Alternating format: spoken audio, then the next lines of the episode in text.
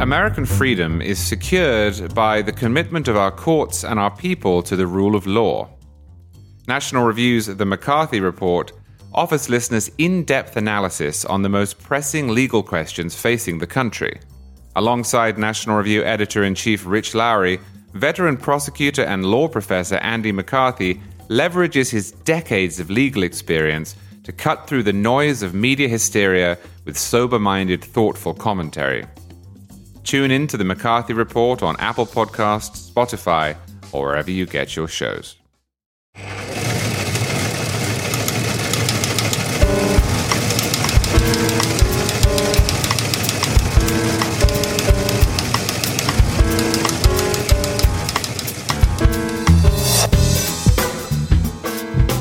Is Israel committing war crimes? And what's up in the house? We'll discuss all this and more on this edition of The Editors. I'm Rich Lowry, and I'm joined as always by Philip Phil Klein, Noah Rothman, and the sage of authenticity woods, Jim Geraghty. You are, of course, listening to a National Review podcast. Our sponsors this episode are Moink and Bambee.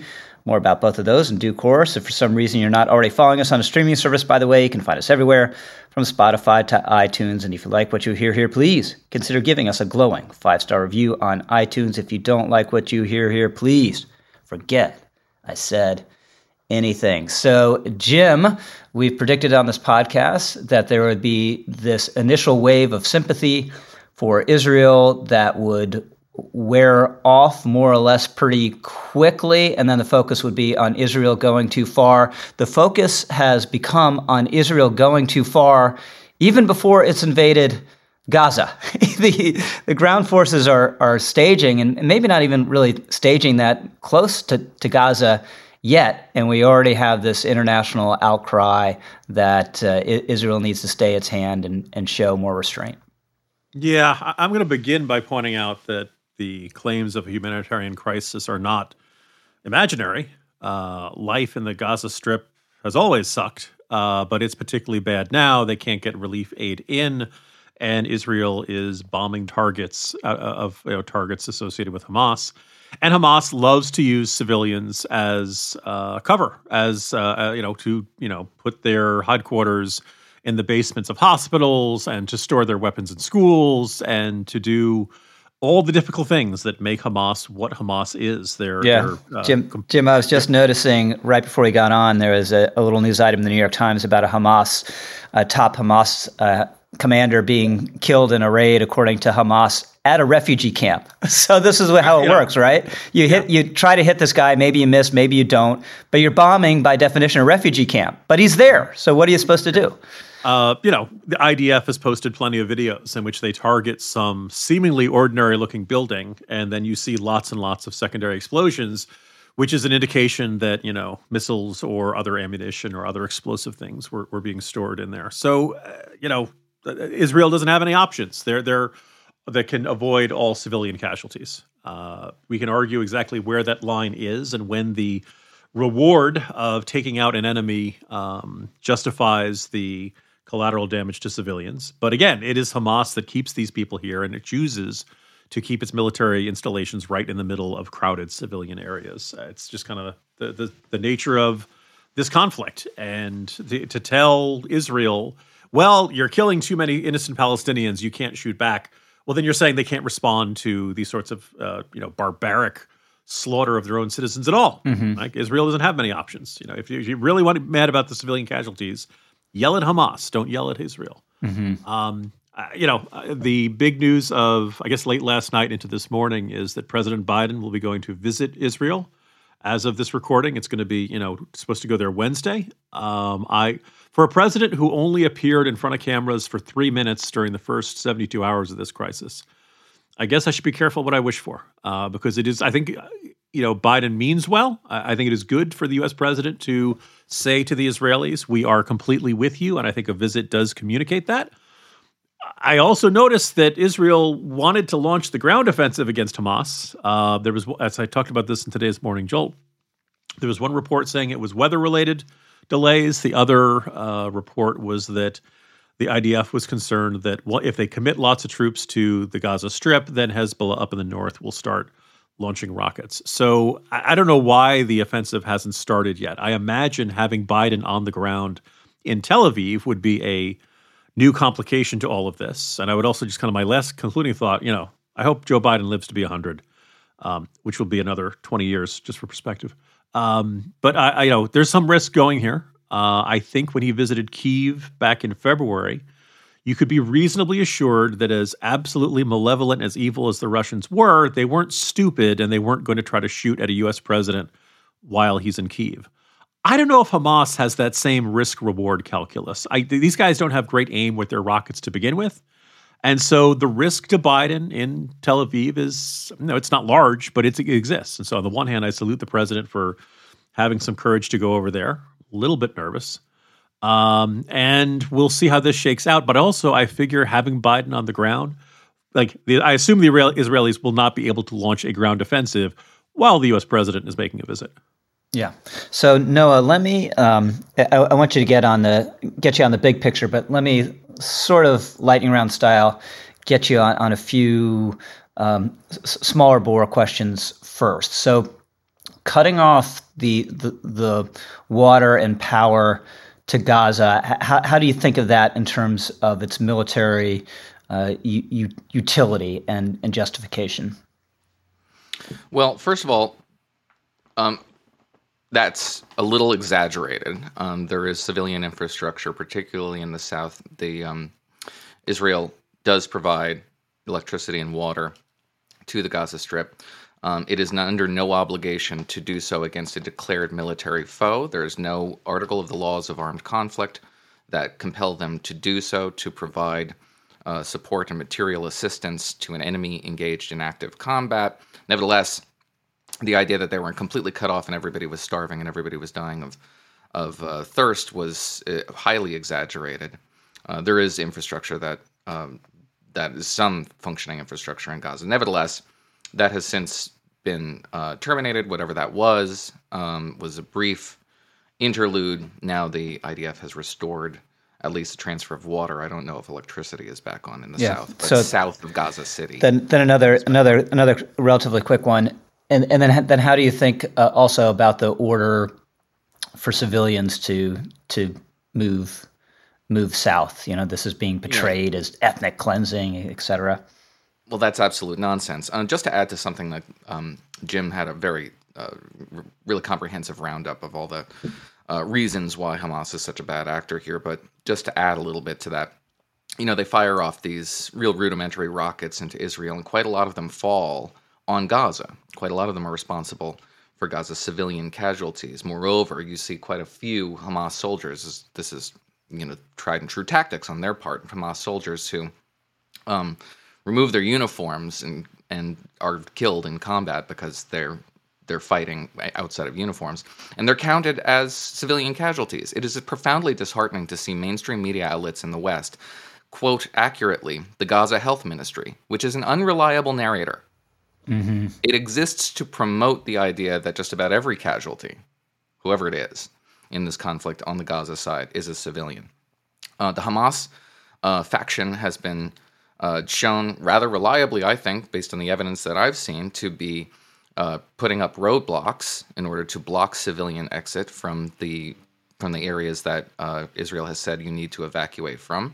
It has said on the record in Arabic, you can go find it. I've written about it on National Review. Don't leave, do not move, defend your homes. It has uh, forcibly blocked people. Trey Yingst at Fox News has uh, demonstrated, has shown this with his the evidence he's privy to, has shown that they're forcibly keeping people in in place in order to maximize the number of civilians who will die in this conflict. Also, Hamas has, as it has on several occasions in past conflicts, demanded that civilians um, head to the uh, to the borders, to the borders of Israel, in order to make a, some sort of a human shield to interdict, uh, so that um, so that the IDF can't penetrate. And the international community is now saying that it's responsible for to Israel. Israel's responsibility is to establish a humanitarian go- corridor in Gaza. Where? How? What is the mechanism by which they do this? They've identified a, a corridor that is exempt from um, missile and artillery fire, and that's where you're supposed to go. It is not incumbent on the government of Israel, which has declared war with this regime, with this sovereign over these people, to provide for their safety. That is the responsibility of the sovereign. And then f- finally, Noah, what is your read on what what uh, Jim was discussing there? why has the ground invasion been so slow? Maybe I should put you know air quotes around slow. This is not you know it's a big operation, it's a, a big undertaking, uh, but it does seem as though there are uh, exogenous factors at, at, play here.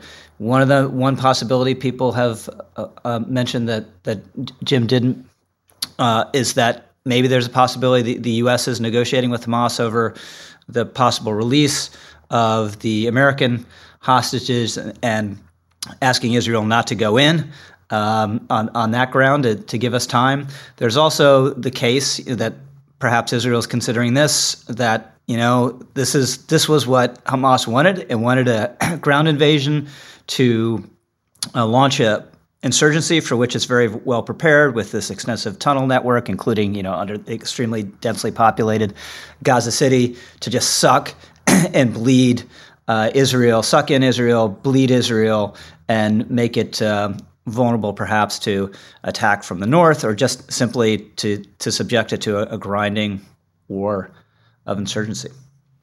Yeah, Phil and I were discussing this earlier this morning. I know he has some thoughts on this too. Uh, and it's a much bigger question than I can answer right now because there are so many variables at play. Just about every media outlet I've said, or I've read rather, has said weather, weather, weather. The idea was to go in over the weekend.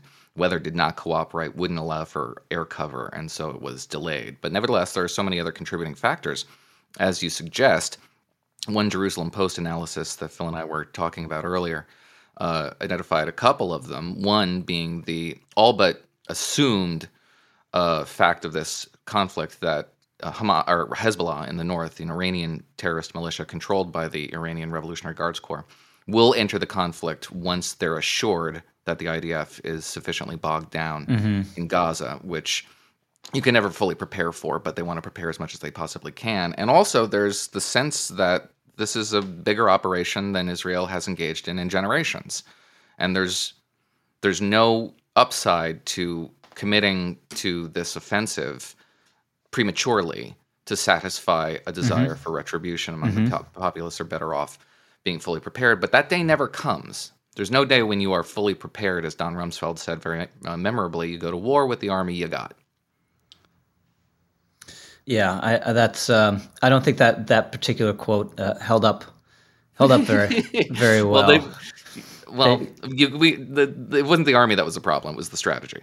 Well, uh, the, one of the problems they didn't have the kit. I mean, they had these uh, uh unarmored Humvees that were sending our guys, you know, hurtling down streets of Baghdad to get blown up, and was, and Rumsfeld was kind of trying to justify how we didn't have better kit when we just needed it, and they finally moved out the ball and and got it. But anyway, Phil. Yeah, so a few things. I think um, it's important when talking about the whole war crime issue to add the broader context, which is that it's not Israel's responsibility to figure out a way to supply electricity and water in perpetuity for free to Gaza. Hamas has been the governing body in Gaza uh, since 2006. So for 17 years, they could have been working on ways to increase their water supply and increase their electricity electrical grid and supply so that they'd be less vulnerable in the event of a war that they decided to launch against Israel. Um, but what have they done instead of that? They've spent all of the international aid money um, to on weaponry and on building up their um, their war capability against Israel. They've literally released propaganda videos of digging up water pipes yeah. that were supplied by the international community to help the water crisis in Gaza and convert them to missiles. One of the areas that they fire on repeatedly is the southern Israeli town of Ashkelon. I visited Ashkelon and I visited the power plant in Ashkelon, and that power plant supplies electricity to Gaza to make up the gap that's created by Hamas diverting resources to terrorism. And they mm-hmm. fire rockets at this town that supplies them with free electricity. Um, the electrical problem is made a lot worse by the fact that Hamas diverts all of the electricity to to light up its tunnels and its terror network. It hoards fuel so that in an emergency, it's going to be able to keep its tunnels lit up. Fuel that could be used to power the electrical grid, which could also be used to to um, um, filter the water and help the water supply. So everything is on Hamas. So and just stole some from the United yeah, Nations. So right? it's not as if Israel is bombing the water supply and the electrical supply of Gaza as a war tactic.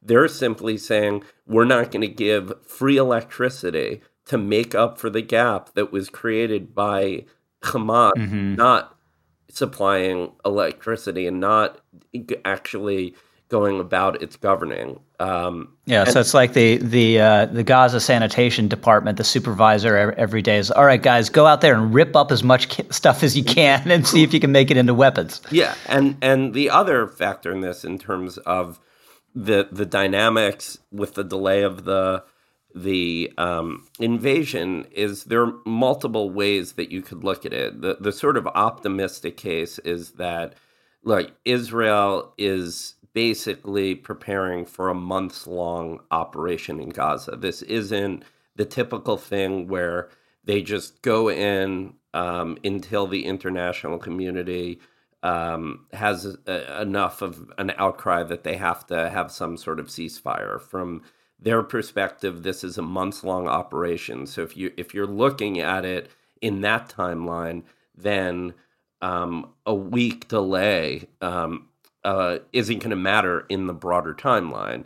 Just to, so you don't go in half cocked, so you get it right. Um, you know, the skeptical case is, well, you lose the strategic initiative, the sort of Napoleonic military momentum that you just want to jump on it and and really when you know have them um, at the back of their heels, give the the enemy less time to prepare and so forth. Um, in terms of the Biden factor, again, there's the the cynical view that you know Biden and Blinken are working behind the scenes with Qatar, with Iran, with other um, uh, operators to try to get um, ultimately negotiate some sort of ceasefire and to hold Israel back.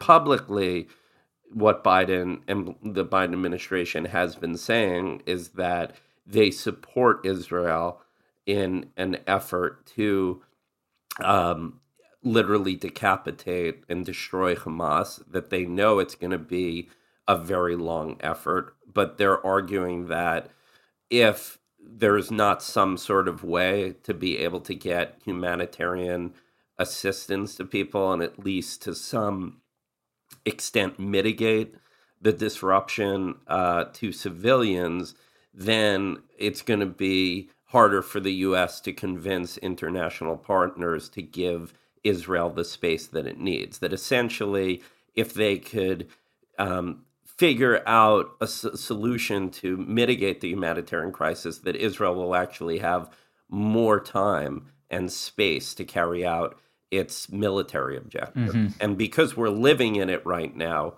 um, it's hard to really say um, uh, w- you know, whether these delays that were happening are going to turn out to be a disaster or if it actually is sort of sober minded and, and, and good, you know, leadership and good strategic planning. I, I, but from the Israeli perspective, the whole point of Israel was never again. We could not have this yep. happen again. And it just happened again. And if yeah, on on, happen, on, their soil. Uh, yeah, and if they let it happen again and there's not an adequate response, that is just a huge blow to the, the psyche of Israel that has not existed, frankly, before in its 75 year history. Yeah. So, Jim, let's do a little domestic politics. You know, Biden has said the right thing. Take take Phil's point. We we don't know how their uh, approach uh, maybe pl- playing playing out. We're, we're seeing it in, in real time here. But he said said the right thing.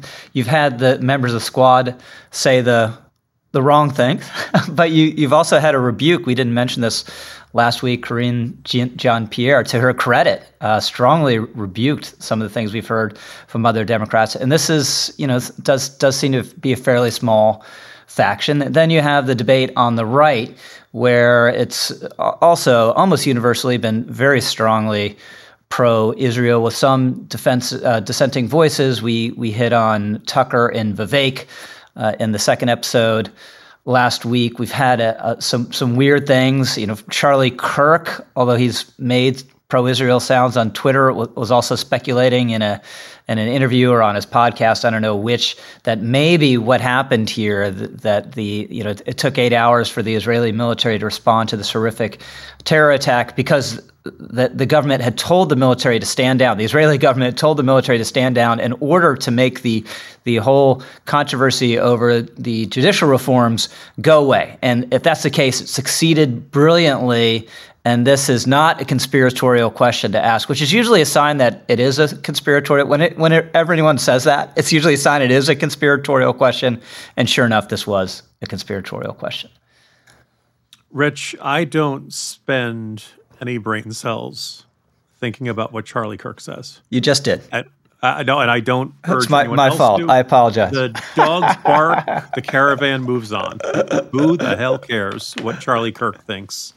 About the inner state of Israeli politics and the secret plots behind Netanyahu.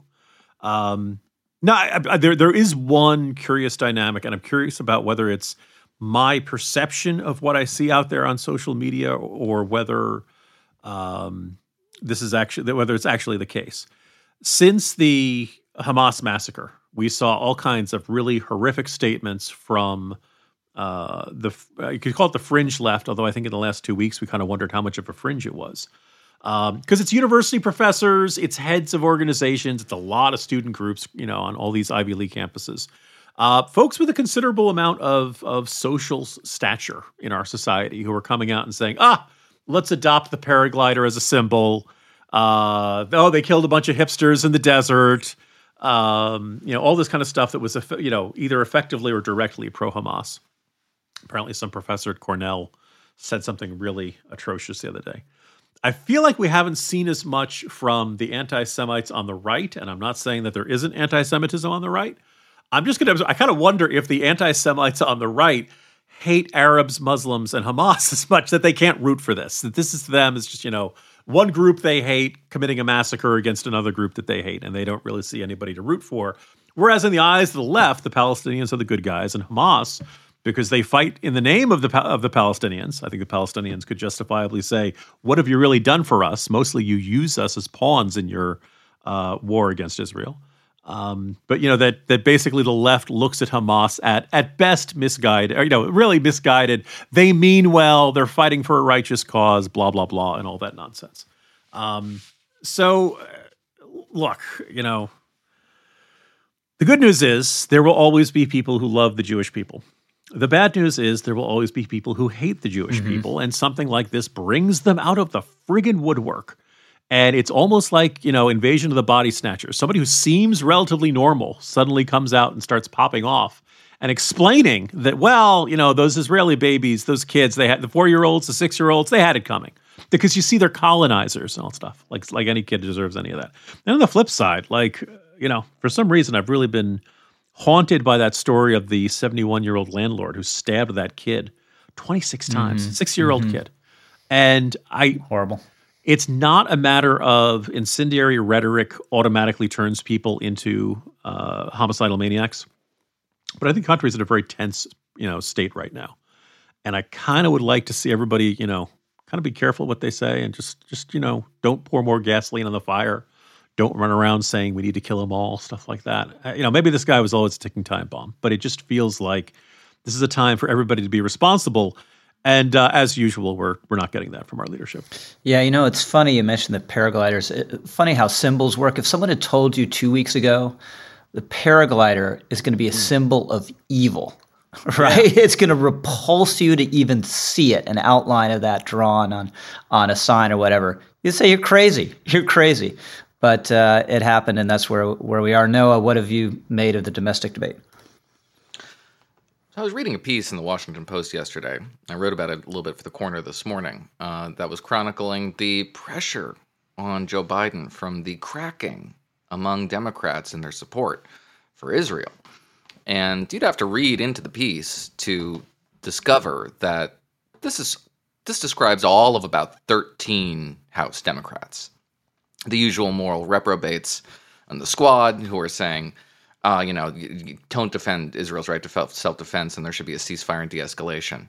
But beyond that, you have roughly 55 out of the 212 Democrats, which is about a quarter of the caucus, who've signed on to a statement that say we should take all due measures to limit harm uh, to civilians in this conflict, not signing on to a ceasefire or a de escalation comment, which is itself sort of rote uh, and definitely something that Israel already does and is of just a matter of course part of this administration's rhetoric and any administration's rhetoric. So to say that this is some sort of uh, pressure campaign, resistible or otherwise, seems to me to be an effort to amenitize that, to try to bring that dynamic about, which, by the way, we needs no pressure. It will materialize the second this offensive kicks off. But then you have to wonder, and Jim brought this up earlier, um, is Joe Biden's trip really productive here? we have some Hebrew language uh, officials in the or news report and uh, quoting officials in the IDF who are saying that this is functionally delaying the inevitable and will cost Israeli lives. It is compelling the uh, IDF to stand down and allow Hamas to turn every freestanding structure into a trap, to rig every piece of rubble, to make sure that those tunnels are a death trap, that nobody knows how extensive they are, and every minute that they waste not going in when they need to go in is another Israeli soldier exposed to harm and possibly uh, a casualty or fatality of this conflict. And I understand the administration's concerns. There's a lot of sudden movements and a lot of sub rosa indications that Washington is very afraid about what Iran will do and its proxies and Hezbollah. And the effort to deter Iran is as as paramount for American interests as the effort to support Israel. Um, but is he really contributing to the stated purpose of the administration, the stated cause of the administration, to allow Israel to exercise its right to self defense and to avenge this attack on civilization itself? I'm not so sure. So they get kind of a that's a backdoor way for them to, while being very dismissive of the squad and the more weak kneed Democrats in the caucus to nevertheless advance their desire to see Israel stand down. The more it stands down, the more danger it is exposed to. All right, Phil. A question to you, and this is a, this is a very difficult one. M- more wiggle room allowed on this one than than most. But assuming a successful Israeli military operation in in Gaza that effectively eliminates Gaza as a political and military force. Who should govern Gaza? The UN, Israel, the Palestinian Authority, or whoever the people living in Gaza select? I mean, I don't, I, I can't answer that question. Um, certainly not as an exit question because I think that that is, it's as difficult as it is to imagine the sort of house to house um, you know, block by block battle that the IDF has coming up, and that even as hard as it would be to imagine a campaign that truly destroys Hamas, it's much harder to understand what type of situation um, would be better uh, because you get UN in there, terrorists are still going to um, right. you know, come it's, about. It's almost like having Hamas govern it. Yeah, and so then not only does does Hamas have human shields or Islamic Jihad or whoever takes their place, not only do they have human shields of their own citizens, they, there's also UN forces there that right. Israel would be even more handcuffed to engage. And yeah, and the, and the, the UN forces would be aware that they're de facto hostages. Yeah uh, on an ongoing basis. Israel certainly doesn't want to have the responsibility of a long term military occupation of Gaza where it's putting its troops in harm's way for a long time. Um, you don't know who really comes after Hamas. You have half the population is under 18 and they've been living under Hamas and being educated in Hamas schools their entire life. So they're all completely radicalized. And so I don't really, it's hard for me to really know. Obviously, you have to go in there, you have to completely eliminate Hamas, but it's not completely easy to, to, to really detect this. But I, I think that the bigger thing, you know, the additional thing that worries me is that whatever happens to this, it's not going to change the situation in the United States. It's not going to change the situation with um, on college campuses. It's not going to change the threats against. I mean, Jewish schools have been forced to close in New York. Um, Jews have been told not to go to um, Shabbat services because they can't, you know, because their safety essentially cannot be guaranteed.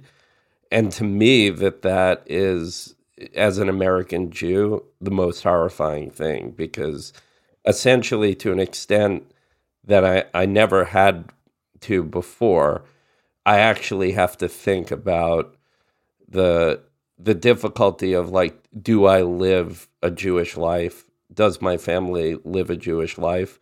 Or do we try to disguise mm-hmm. our Judaism and not practice Judaism because participating in Jewish institutions raises the risk that we'll be put in harm's way. And, yeah, and in the United States of America, yeah. the 21st century. And I, I, um, I had a friend move down to Florida a couple years ago, and I was just chit chatting with him, and he's like, you know, I, I got it, I got a gun, and uh, I, I, take it to the, the synagogue every Saturday. I was like, what? Uh, why do you do that? It's like the rabbi asked me to, you know, and, and that's that's prior even to this the, the heightened I mean, tensions here. We have you know police officers there all the time in it you know in addition to security and that's yeah. so so noah uh, your, your take on the unanswerable question who, who should govern gaza assuming a, an effective military uh, operation by israel so this it's it, it, feels right. It's an impossible to answer question. So, but I, I will say, however, that sort of a digression. There's a, the misconception about neoconservatives. There's a lot of people who call people neoconservatives, including as I was reading Jared Kushner's book the other day, he called John Bolton a neoconservative in his book. John Bolton does not identify as a neoconservative. You know why?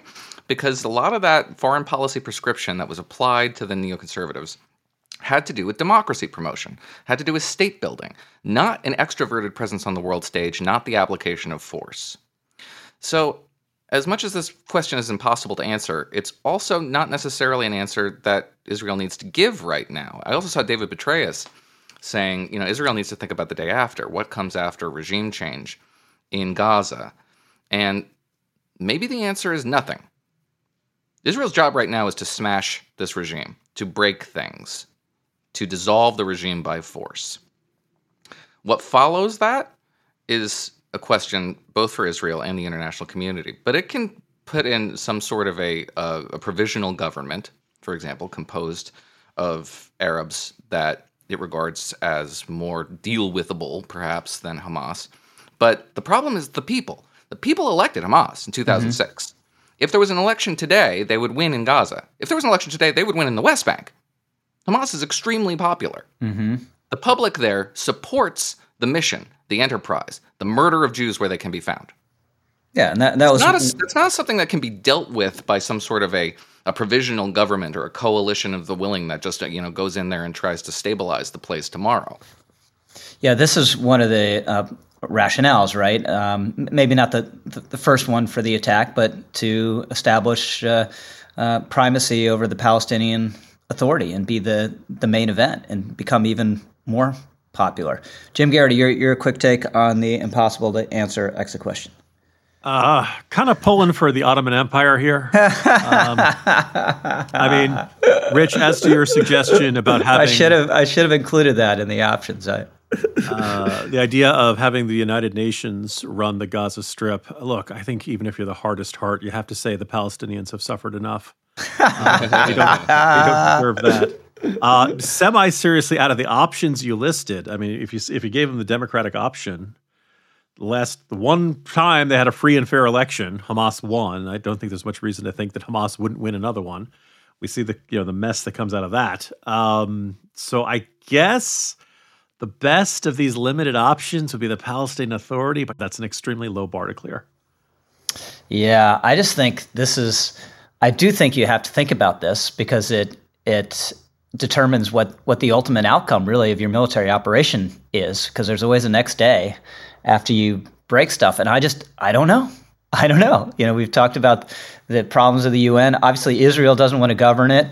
The Palestinian Authority, I mean, yeah, ideally on paper, you'd hand it over to the Palestinian Authority, but is that really going to work if it's getting it's getting control of Gaza directly from the Israeli government after this punishing military campaign? And and we just talked about the problem with you know having a new election. You know, uh, Hamas or something like Hamas, maybe under a new name, would would winning sweeping victory.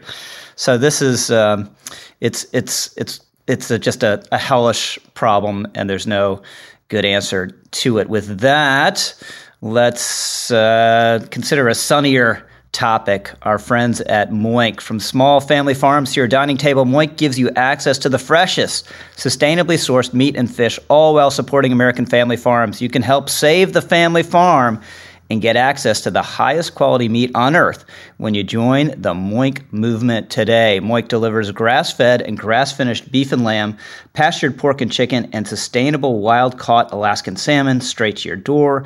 Moink farmers farm like our grandparents did. And as a result, Moink meat tastes like it should because the family farm does it better. The Moink difference is a difference you can taste and you can feel good knowing you're helping family farms stay financially independent. Two, you choose the meat delivered in every box, like ribeyes to chicken breasts to pork chops to salmon fillets and much, much more.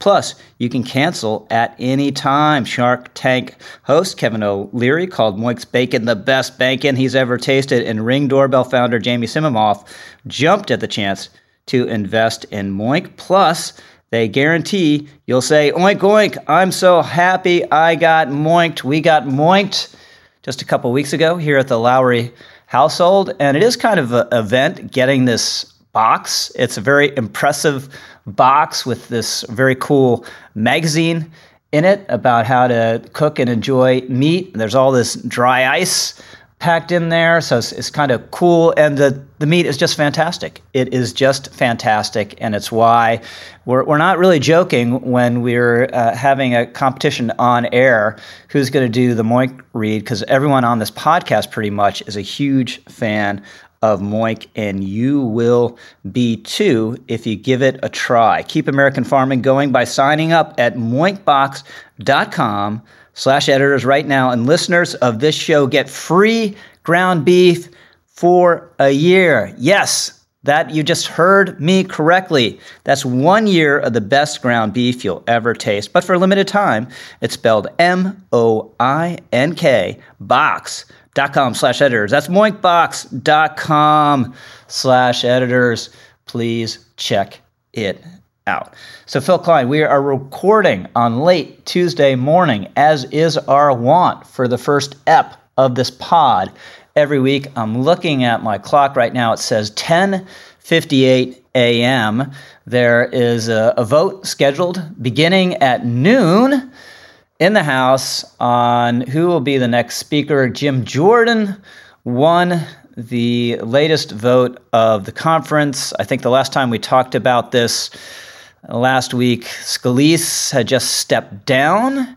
Wasn't clear exactly what was going to happen. There was another vote in the House. Jordan won, you know, not smashingly, given that he just had token opposition, but the token opponent, whose name now escapes me, got a lot of votes. And then I, I believe they had a vote will you support Jim Jordan on the floor? And 55 people said no. you, you can't lose that many. You can't lose nearly that many. You can lose four or five or whatever it is now give or take. But yesterday and over the weekend, Jordan made some progress. Some high profile opponents of his within the conference said, you know what, we're coming along. There's a rumor that Jordan uh, guaranteed to have a, a, vote on Ukraine and Israel funding. I think maybe together in one measure. I'm not sure. The Jordan people are a little cagey about that, but certainly seems as though some sort of assurances were made to get these people along. But the conventional wisdom, which is often wrong, Well, you'll know more when you're probably probably actually listening to this podcast because the vote will have happened before most people get to it. That Jordan will get close, but still be short. Let's put aside what the ultimate result here is going to be because it's unknowable for us here at now 11 a.m. What have you made of the dynamics? I mean, it's completely ridiculous that we're in this situation to begin with. Um, uh, I think that you know it started when uh, Republicans underperformed dramatically because they uh, the GOP was taken over by a lot of people who refused to accept that Joe Biden won the election, people who were endorsed and pushed by Trump and who won primaries. So they come in with this very narrow majority, and it takes 15 ballots for McCarthy to get on and to become speaker. Um, and basically, he's threading the needle as best as it you know it could be threaded in terms of trying to give um, you know conservatives as much as what they want with the fact that you had a Democratic Senate and Biden is president. You're not going to get everything that you want. Um, and then you have a brigade of um, people who just want to see stuff burn, um, that were happy to work with Democrats to get rid of McCarthy. Um, and so the big question for me right now, and this will again know a bit more in the next few hours, is whether or not the sort of more moderate Republicans are just will tank Jordan because they don't think that the people who wanted to blow things up should get rewarded by getting the guy that they wanted and preferred. They don't want these sort of tactics to succeed. But the, the difficulty they face is um, Jordan may be at this point the only person who could get 217 votes. And so if you if you just want this to be over with and just want to be able to have the house open again, then Jim Jordan is the most immediate vehicle to do that. Um, it's unclear if you know if if people listening to this um, on Tuesday night are looking at Jim Jordan having gone down, what you know what comes next. My half joking, half serious argument is that they should just start going through uh, the 222 Republican members one by one, A to Z, hold rapid fire votes on each of them. And then at the end we'll at least know if there's literally any member of Congress who could get to 217 and then maybe yeah if, the answer would probably be no right? and at that point maybe you start to look outside of Congress. Mm-hmm. so Jim yeah, I, I understand the irritation that Phil was describing um, of more moderate members that this this all this was blown up and created for no good reason and just just to get Kevin McCarthy's scalp for the sake of getting Kevin McCarthy's scalp. On the other hand, my my view has been just whoever gets a majority vote in the conference, everyone should just swing around and make that person speaker. And the bouncing ball, you know, fairly or not, is is landed on Jim Jordan here. It's uh, an, an irony of politics and just goes to how funny politics can work. Phil and I were discussing this yesterday. If Jim Jordan had won the initial vote, he ran against Scalise in the conference and, and lost fairly narrowly. If he'd won that initial vote, he would not be speaker. He would have zero chance of being speaker. He wouldn't have the votes to get on the floor.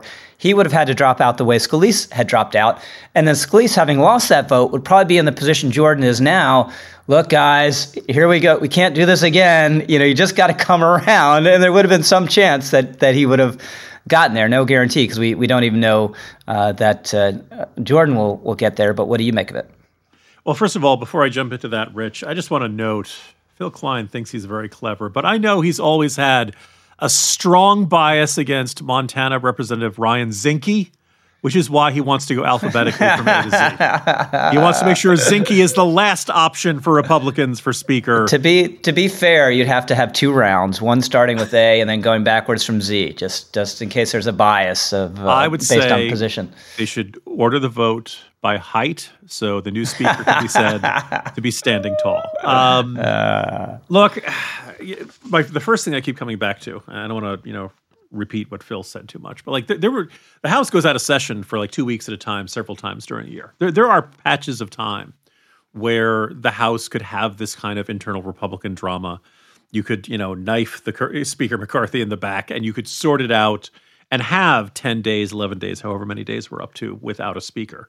This is not that stretch, right? The moment there was that Hamas attack on Israel, the House had work to do. It was time for the grown-ups to speak. It was time for Republicans to get their act together. And the entire time, I, I don't have really much of a dog in this fight. I, I don't really think that Jim Jordan is the right mentality persona to be Speaker of the House. I, I think Scalise, the health concerns were a legitimate reason to to wonder if he was going to be able to handle the duties for the long run.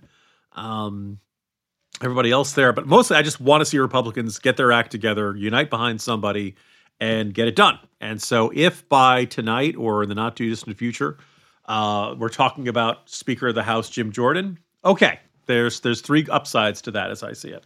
The first one is we have a speaker, and having a speaker is better than not having a speaker. Uh, the second one is that if Scalise, uh, if uh, if Jordan does manage to pull this off, well, it would indicate that maybe he's a little bit of a better deal maker than we thought. Uh, it certainly seems like the House Republican Ukraine hawks have been jumping on board in the last day or two. So maybe he is a little bit better at building a consensus than we think. Uh, but then the third one is let's say we have House Speaker Jim Jordan. And three months from now, six months from now, a year from now, the Matt Gaetzes of the world have the same old complaints.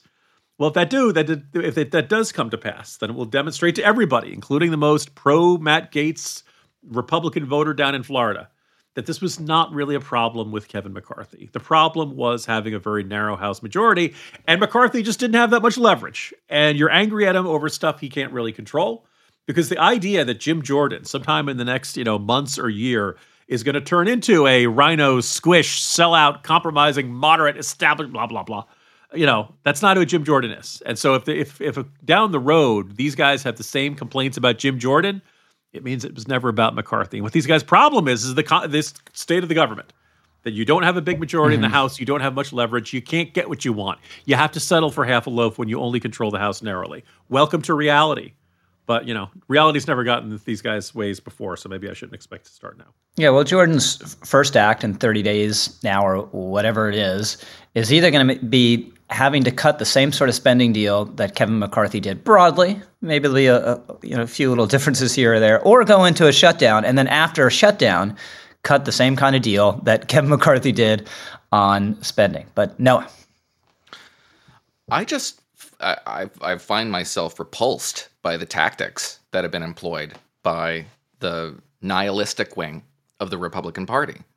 All the nonsense that they've been retailing for the last month went out the window. Oh, we can't go to a floor vote with Steve Scalise, even though he won by something like 30 votes in the conference because he doesn't have the 217 needed to be speaker. Now we got to go to the floor no matter what just to put the pressure on these holdout Republicans. Oh, we got to do this internally.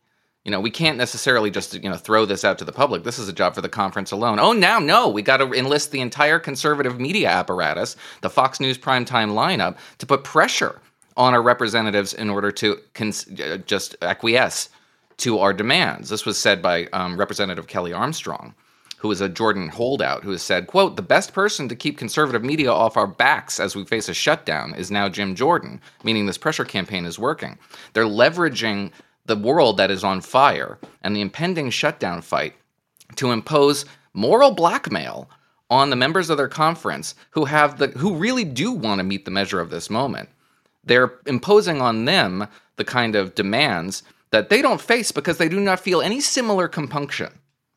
The notion here that Ukraine funding was some sort of a roadblock um, to the to leadership was exposed as a red herring when they ousted McCarthy after he got rid of Ukraine funding. By the way, we haven't talked about Ukraine funding very much, but this morning, the first battlefield use of at- ATACMS or ATACMS The best acronym in the, in the history of military? Yeah, these long range missiles was used in the battlefield context, and it took out nine Russian helicopters, a radar installation, and an ammunition depot. That's great ROI. We should keep doing that. But it was never about that. It was always about power. And I take a little bit of issue with something that, that Jim said earlier, which is defensible in the context of this fight, that it's about the smallness of the conference. But it's the same fight we've been having for a decade, regardless of the size of the conference. Sometimes the conference is really large, and the House Freedom Caucus doesn't get its way because it is so large. That's what's different here. Their problem, however, persists not because it has anything to do with the demands of the politics of the moment. It's about power and leadership. They don't like leadership because leadership has to compromise, and they want more power. So they will use all their power, that all the leverage that they can, to anathematize and stigmatize whoever occupies a position of leadership because of the demands of leadership. It is not a conference that can be negotiated with. It wants to be ungovernable. If it wants to be ungovernable, it will not be governable. It doesn't matter who occupies the speakership or the majority leader role. This is what we're going to face consistently. I don't know how to get around that. They seem perfect. This the members of this conference who do want to adopt that position seem perfectly happy to paralyze the government whenever they don't get their way, and will do so in perpetuity. Whoever occupies that role, I don't know how to end that dynamic. But the way in which this this particular fight over Jordan's speakership in particular has played out has demonstrated that they will be giving in to um, blackmail, which will beget more blackmail. Phil Klein, next question to you. We'll see how this um, plays out here soon enough. But do you think the chaos to this point has materially affected the Republicans, House Republicans' ability to hold on to the House majority in 2024? Yes or no? Yes. I think that it makes the argument a lot stronger that Republicans cannot be trusted with power because they're incapable of governing. Jim Geraghty. The only thing that could salvage this for Republicans is that there's a lot of time between now and when Republicans or when voters go to the polls in November 2024, and we'll probably have other things on our mind between now and then. But uh, this was this was a self-inflicted wound. No. Yep. Uh, if Democrats get Donald Trump as the nominee, they will run on January 6th. And if the House Speaker is a material participant in the effort to overturn the election results in 2020, it will only advance that argument. I'm going to say yes, but but only at the the margins. There'll, there'll be much big, much bigger factors at play. But they they shot in the back of the head their their biggest fundraiser, and they're going to elevate Jordan, who has these vulnerabilities. I don't. It takes a lot though for for a House Speaker to become famous and radioactive enough to really hurt individual members in their district. You know, it happened with Newt, who was like an enormous figure after 1994. It happened with Nancy Pelosi, but you know, years. It took years and years of of, of effort, you know, to to elevate her and then and then make her the, the symbol of all, all that was wrong with House Democrats. So I'm going to say yes, but only a little bit. So, with that, let's hear from our second sponsor this episode, Bambee. When running a business, your employees can create all kinds of interesting, shall we say, situations. For example, somebody isn't showing up when they're supposed to. Well, you better talk to Bambee. With Bambee, you get access to your own dedicated HR manager starting at just $99 per month. They're available by phone, email, and real time chat.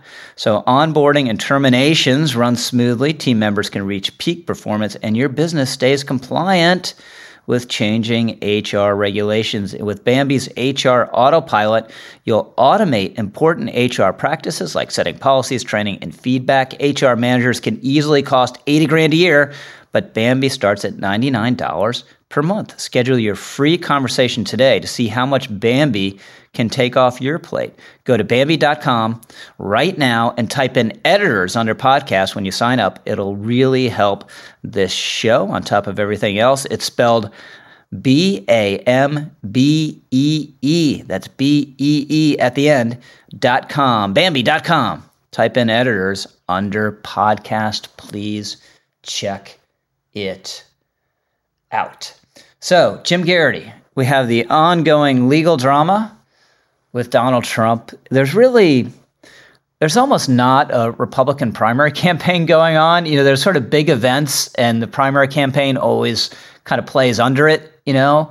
What do the other candidates think of Trump's mugshot? What do they think of his legal troubles? What do they think of the the war in Gaza? And and so some ways the, these these legal um, cases and maneuverings are, are almost kind of constitute, or at least a big part of the campaign if they don't constitute the campaign itself. But we have a gag order imposed against Trump in the January 6th case. And this is just a, a, a heck of a problem because, yes, is, is, he saying things that no other de- defendant could possibly get away with saying? Yes, that's true. But is he also a presidential candidate in a way that no other defendant has been? And does that create major free speech issues trying to, to silence him in an extremely politically uh, sensitive and, and fraught case?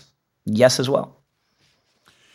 Rich, I might dispute the idea that the court, you know, legal filings and drama and all that stuff is part of the primary campaign because, as far as we can tell, or, or you could say the, the court dynamics aren't changing and neither are the primary dynamics. There is no up and down, there is no change to this.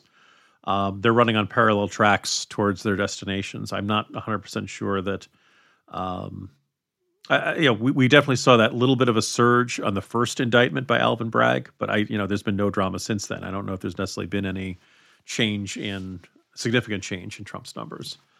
Um, as for the the gag order itself, um, my again, if if Andy McCarthy comes out and says this is uh, an outrageous infringement of First Amendment uh, Trump's First Amendment rights, I'll I'll concur. But my my initial reading or my initial look sounded like the judge wasn't saying you're not allowed to say anything about this case at all. You're you're just stop attacking court officials. Uh, stop, you know, demonizing everyone who's working on this case uh, and saying, you know, that that seems relatively reasonable. If you know the fear that this is going to incite some Cesar Sayoc nut job to try to, you know, mail a pipe bomb to somebody doesn't seem like an unreasonable concern on the part of the judge or the court. Um, so, but the other thing, like as soon as I saw the headline, you know, judge, you know, puts a gag order on Trump. Uh, does it involve um, duct tape? Does it involve, you know, literally gagging him? Because like that's the only way it's going to work.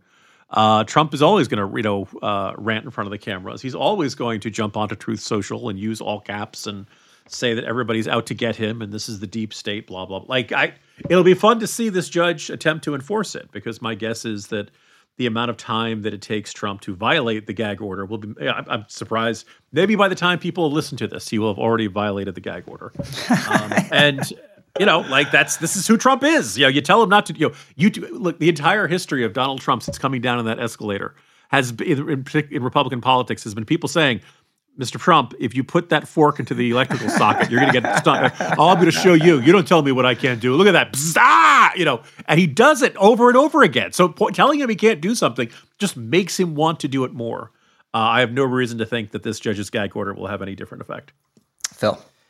Yeah, I mean, I think that what we have is just another example of how Trump and his behavior and everything about Trump and the way people react to Trump – um, is sort of so unprecedented that we end up with paradoxes and, and dilemmas within the system that we've never really faced before. Now, normally in this ca- in a, a typical case, if you had a defendant publicly trashing uh, court officials, um, there would be no question that there would be a gag order and there would be repercussions for that. But typically, you don't have the defendant being a leading candidate for the president of the United States. And when somebody's a leading candidate for the president of the United States, they have to have very wide latitude to say whatever they you know want to say while they're running for president and the um you know particularly the fact that a big part of the campaign is the fact that he's under facing these multiple indictments, and so he has to defend himself in the court of public opinion against these efforts. Um, I mean, it does prevent a difficult tension. Um, and uh, again, as Jim said, he's going to violate this gag order, and then what? Is he going to be held in contempt? Are you going to you know send him to jail because he violated the gag order? Um, I mean, what what, what operatively is the judge going to do? Yeah. So, I mean, my take on this is that this this kind of tension was inevitable. This is why, in any case that was least bit ambiguous, it never should have been brought. And I think that's every case except for obstruction on the classified documents, which I, I think they have them nailed on, and anyone else would be prosecuted for. And maybe you know all, all these attentions, all these tensions rise in that context anyway. So there's no avoiding them. But it, it just to me speaks to the uh, la- lack of wisdom and, and, prudence in going after him hammer and tongs, which I, I read as, as being in large part when it's not uh, completely politically motivated, like the, the Bragg prosecution is, is motivated by an excess of zeal that you don't want to see on the part of law enforcement officials uh, on, in a politically uh, fraught case. And then he should be able to call Jack Smith a, a thug. No one else talks that way. Um, it's it's it's crude. It's inflammatory. But that that's his way of of uh, discussing people he opposes. And he, th- there is a good case that this is a politicized prosecution, and that the defendant, who's, who's a leading candidate for president of the United States, can't say that in his own terms. Strikes me as crazy. And then the judge, you know, I understand the the impulse; she doesn't want her clerk, clerk attacked, et cetera. But as both Jim and and Phil have pointed out, it, she's she's going to end up playing on Trump's turf entirely. Finds him, good for for Trump. You know, Ghost, and it's hard to imagine we'd go there, but you know, uh, wants to detain him pre-trial, playing on Trump's turf totally. And then if she does nothing, she's also played totally into Trump's hands because Trump's great virtue for his voters is the image of strength, and th- this is not this is not a worthy way to, to think about it. This is not the way I would think about it. But defying a judge's order is going to play for a lot of people as strength. So just nothing good is going to come from this. But Noah, your take. Yeah, I, I, just I just don't quite understand the argument, Judge Chutkan. If we were to take, if we were to assume that she's a political operative here at a row, but she's just a Democrat, and she's just doing anything to advance the Democratic Democrats' position, then of course it plays into Joe Biden's strengths in order to compel him or to, uh, to one of two things or Donald Trump's things or no Joe Biden's strengths to do one of two things either to say that we have to treat him differently as some Republicans are that he needs to enjoy a double standard that no one else would enjoy only to preserve the rule of law. That is a perverse argument. It's a nonsensical argument and if he were to buy, if he were to violate this this gag order, which by the way is tailored yes, said don't provoke violence against court officials, as remarkable as that is. But it also explicitly says that he can attack the Justice Department for prosecuting him unfairly. He can attack Joe Biden, the prosecutors say, because Joe Biden has nothing to do with this. I know, but, but I mean, we have we have a judge decide is she's deciding whether he can attack Joe so Biden or not, and then saying it's supposed we're supposed to think she's showing great prudence and wisdom that she says it's it's okay to attack Joe Biden. That yeah, that's that's the position that I think we should have avoided putting any uh, judicial, uh, you know, any judge in. Who who's she to decide? It's it's She's the totally judge inappropriate. Presiding over his criminal case. I know. That's why you should have avoided ambiguous criminal this is cases. The most important part about this is that the trial date is not moving. It will be March fourth. Donald Trump will be on trial for this. And yes, if he were to violate this this gag order to the to the effect that it compels Judge Chutkan to go further than a fine, to go further than a court uh, than a censure in court, and actually revoke pretrial release or go to home detention. Sure, that would absolutely animate Republicans to rally behind him, but it would cost Donald Trump profoundly. Every poll we've seen suggests it would that jailing Donald Trump would cost profoundly among Republicans, to say nothing of independents and Democrats. So if Judge Chutkan is just a Democratic operative in a robe, why wouldn't she want to pursue that? Why wouldn't she want to bait Republicans into cutting off their own nose? So so so what so so what's your bottom line then that my bottom line is that Donald Trump is a citizen of the United States who's been accused of a crime and will have his day in court. And if he thinks that he needs to benefit from some sort of a special situation here because he's Donald Trump, he's a presidential candidate, well then gosh, yeah, everybody should run for president then. Well, but, sort of but a, everyone's not problem. not running for president and everyone knew he was running for president and this is an ambiguous case that it, it didn't have to be And if it's so I think ambiguous, I, have a lot of faith in the jury system that it will find that the evidence does not substantiate the charge. If we have any faith at all in the fundaments of English common law that buttress our legal system, we should allow the jury to do its job. Yeah, but the the, the thing is, your your your case is totally abstracted from reality and how people are going to react to it, and that this is terrible for the. This is not. None of this is good for the country, and was avoidable. My my case would be where there would have been a double standard looking past it is the obstruction on the classified documents.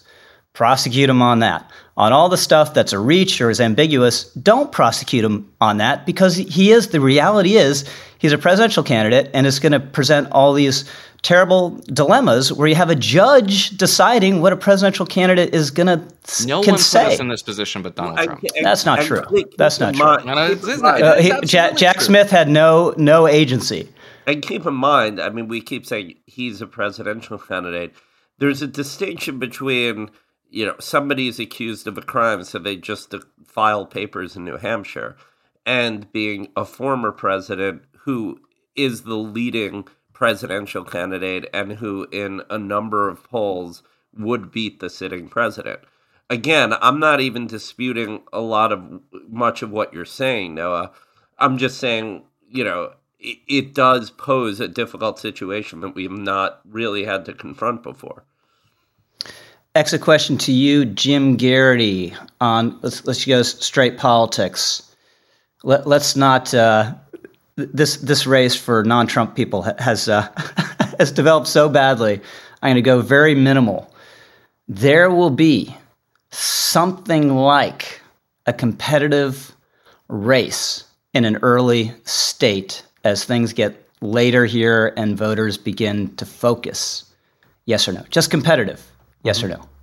Yeah, because I think the economies of Iowa and New Hampshire and Nevada and South Carolina kind of depend on the presidential primaries being important. And if uh, we're going to move on to a system of de facto coronations of royalty, uh, then then why would people spend all that money in those early states? So I, I think that, and my, my guess would be New Hampshire would be the one that'll be most likely to go this way, um, but maybe Iowa. You know, but one, but some point, like the incentive to that, that you know there, there'll be a consolidation amongst whoever's running second to Trump. Right now, still looks like DeSantis, but maybe you know Haley's gaining ground, and uh, my guess is it'll be. Uh, you know that that one one of them will be reasonably competitive, but I at this point it certainly looks like Trump's going to cruise. All right. Re- reasonably, J- Jim's putting a chit down on reasonably competitive. Phil. I I don't necessarily. I I think there will be one moment in the race where things will shake out that uh, the conventional wisdom, which is now nobody has a shot, Trump, you know, is going to win wire to wire. Um, I think that will change, and there will be a moment um, of a few weeks where we'll think, oh, maybe actually Trump can be beaten. Um, I don't think he'll ultimately be beaten, but I, I whether that comes with an upset victory or or something coming really close, somebody coming really close in Iowa. I think it will be harder in New Hampshire because Chris Christie um, has enough cash on hand to go through New Hampshire. He'll probably take about you know ten percent of the hard anti-Trump vote, and then there's not there's just sort of scraps left over for everyone else. But I, I do think that there will be some moment in which we'll start to doubt, you know, maybe he's he's not going to win. All right. So, no, we got Jim saying reasonably competitive and Phil saying at least for for a couple weeks in there somewhere. We'll we'll we'll think it's a race. Where are you? I mean, there right now for the Miami debate in November, only four candidates, including Donald Trump, has qualified: Nikki Haley, Ron DeSantis, and Vivek.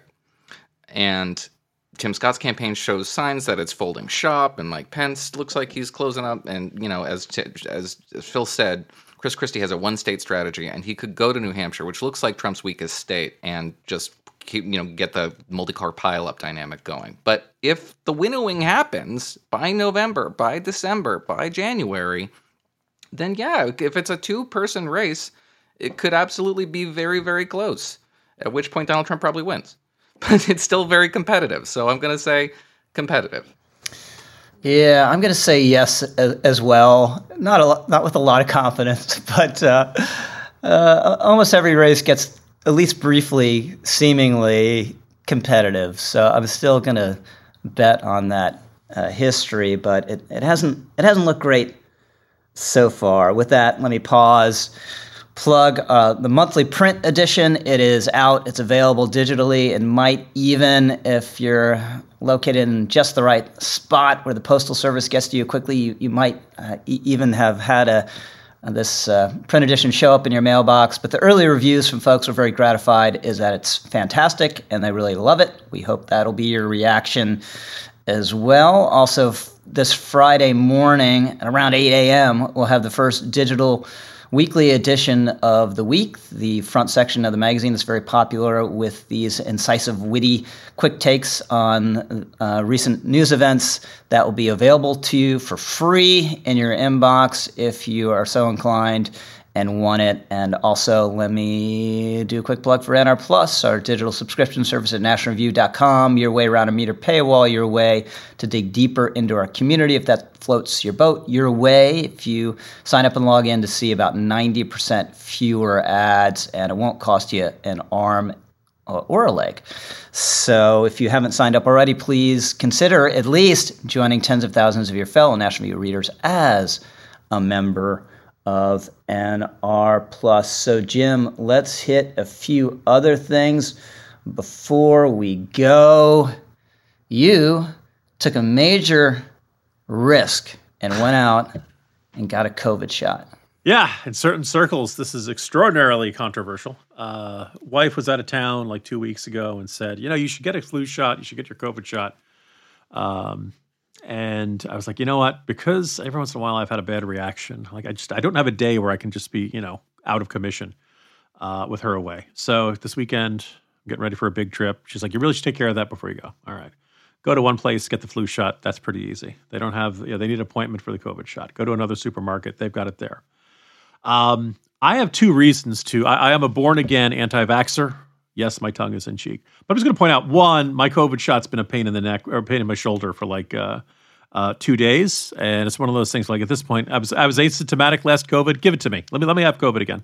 Uh, and then secondly, as many you know, kind of previewing what I suspect will be Phil's lighter item. Uh, this past weekend, Aaron Rodgers, the notorious anti-vaxxer, uh, who tore his Achilles tendon in the beginning of September and looked like he was going to have a long year's worth of rehab before he could be on a football field again was walking around with no boot, no crutches, and uh, throwing the football around. Obviously, he's a good ways away from being ready to put on a uniform and play again. But the idea of him playing by the end of the season um, doesn't seem crazy unthinkable based on this pace. And uh, you know, I'm looking at that thinking, you know, I pull muscles while I'm yawning, and yet Rodgers is running around doing like this. Maybe maybe it was the vaccines all along. So. Uh, you know, as much as my irk Fauci, maybe that's you know, Aaron Rodgers make a compelling argument, making fun of Mr. Pfizer, aka Kelce, and uh, he, of course, working for Mr. Johnson and Johnson. So, Phil, the Jets have been mentioned. Yeah, um, I have to say it was just great watching the Jets beat the Eagles. Um, I grew up in southern New Jersey, the the Eagles part of New Jersey, um, as a kid, and I was. Uh, even though I was born in New York, so I brought all my New York team allegiances, and I was just drowned in, in Philadelphia green instead of Jets growing up, and I just grew to despise the Eagles. So it was especially sweet um, to just beat the the last um, uh, undefeated team, uh, just with a great defensive effort. Yeah, so I, have always hated the the Eagles, not really based on anything rational, but when you're a kid, you kind of you know develop these aversions. I never liked their uniforms. I don't like the new version of of their uniforms, and I hated looking at the artificial turf at the vet on on TV. Um, so I've just I've I've never liked the Eagles for what it's worth. Noah, you had your former commentary colleague Abe Greenwald over for dinner. Yes, we did. I was being a little subversive because I'm trying to lure him out of uh, Manhattan. So I lit the fire and pacified the children with iPads. Mm-hmm. was really trying to set the stage of this, you know, cozy, cozy country life. Um, but it was lovely. Had him and his lovely wife out, and we had a very good time. And it was, you know, politics free and news free. um, which was important given the events, but given recent events. But um, my colleagues over at Commentary are doing fantastic work. These are the moments that Commentary exists for. Mm-hmm. And, Absolutely. um, I think I should direct readers' attention over there if they get the opportunity once they're done reading National Review, of course. Absolutely. So I'm very competitive when it comes to playing the major sports, by which I mean wiffle ball, air hockey, and touch football. So at the, the local field over the weekend, I got a touch football game going with these kids, and it, uh, it kind of ended on a sour note because one of the kids thought I had pushed them too hard. And I will concede that if you're a grown man and a 10 or 12 year old kid thinks you've pushed them too hard, you probably pushed them too hard. So I'm not going to defend my conduct necessarily. I'm just going to say it was fourth and goal right at the goal line. And this this was a big play. We were on defense, and all I was trying to do is stop them from getting in. You know, so there was no there was no malice uh, on this this push, and emotions might have been running high because the the other team was beating us forty two to seven, and I artificially reset the game. Just said, okay, you win that one, and we're just going to have one possession each, you know, and, and whoever comes on top, uh, if someone comes out on top, they, they win. So the other team wasn't en- enamored by this uh, uh, this this ruling, and that that might have played into the the sour feelings.